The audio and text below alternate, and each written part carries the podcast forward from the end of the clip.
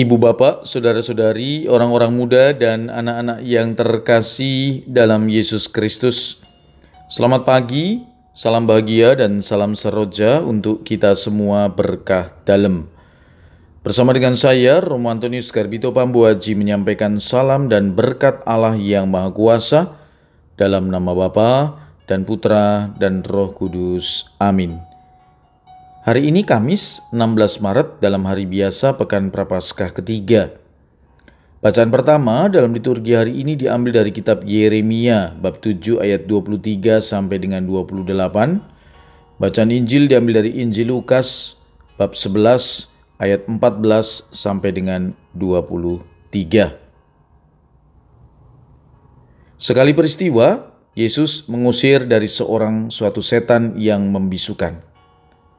Ketika setan itu keluar, orang bisu itu dapat berkata-kata, maka heranlah orang banyak. Tetapi ada di antara mereka yang berkata ia mengusir setan dengan kuasa Beelzebul penghulu setan. Ada pula yang meminta suatu tanda dari surga kepada Yesus untuk mencobai dia. Tetapi Yesus mengetahui pikiran mereka lalu berkata, setiap kerajaan yang terpecah-pecah pasti binasa, dan setiap rumah tangga yang terpecah-pecah pasti runtuh. Jikalau iblis itu terbagi-bagi dan melawan dirinya sendiri, bagaimanakah kerajaannya dapat bertahan? Sebab kamu berkata bahwa aku mengusir setan dengan kuasa Beelzebul. Jadi jika aku mengusir setan dengan kuasa Beelzebul, dengan kuasa apakah pengikut-pengikutmu mengusirnya? Nah, merekalah yang akan menjadi hakimu. Tetapi jika aku mengusir setan dengan kuasa Allah, maka sesungguhnya kerajaan Allah sudah datang kepadamu.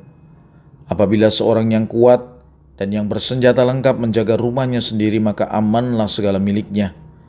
Tetapi jika seorang yang lebih kuat daripadanya menyerang dan mengalahkannya, maka orang itu akan merampas perlengkapan senjatanya yang diandalkannya dan akan membagi-bagikan rampasannya. Siapa tidak bersama aku, ia melawan aku, dan siapa tidak mengumpulkan bersama aku, ia mencerai beraikan. Demikianlah sabda Tuhan. Terpujilah Kristus. Saudara-saudari yang terkasih, lewat sabda Tuhan pada hari Kamis pekan ketiga Prapaskah, Yesus membuktikan identitas dirinya sebagai Allah dengan mengusir setan. Mukjizat pengusiran setan adalah pernyataan dan pembenaran bahwa apa yang dilakukannya adalah benar-benar pekerjaan Allah. Yang menjalankannya adalah benar-benar berasal dari yang ilahi. Dan Yesus adalah Allah yang hadir dalam dunia ini. Dalam kehidupan kita ada begitu banyak anugerah kita terima dari Tuhan, entah disadari ataupun tidak. Ada yang kemudian di antara kita menanggapinya dengan ucapan syukur bahwa yang kita terima datangnya dari Tuhan. Namun tak jarang banyak juga dari kita memiliki kekerasan hati bahwa segala sesuatu yang diterimanya itu semata-mata dari usahanya sendiri. Hal ini sama seperti mereka yang telah melihat secara kasat mata bahwa mujizat terjadi, orang bisu berbicara, namun mereka tetap tidak percaya bahwa kuasa Allah lah yang menyembuhkannya.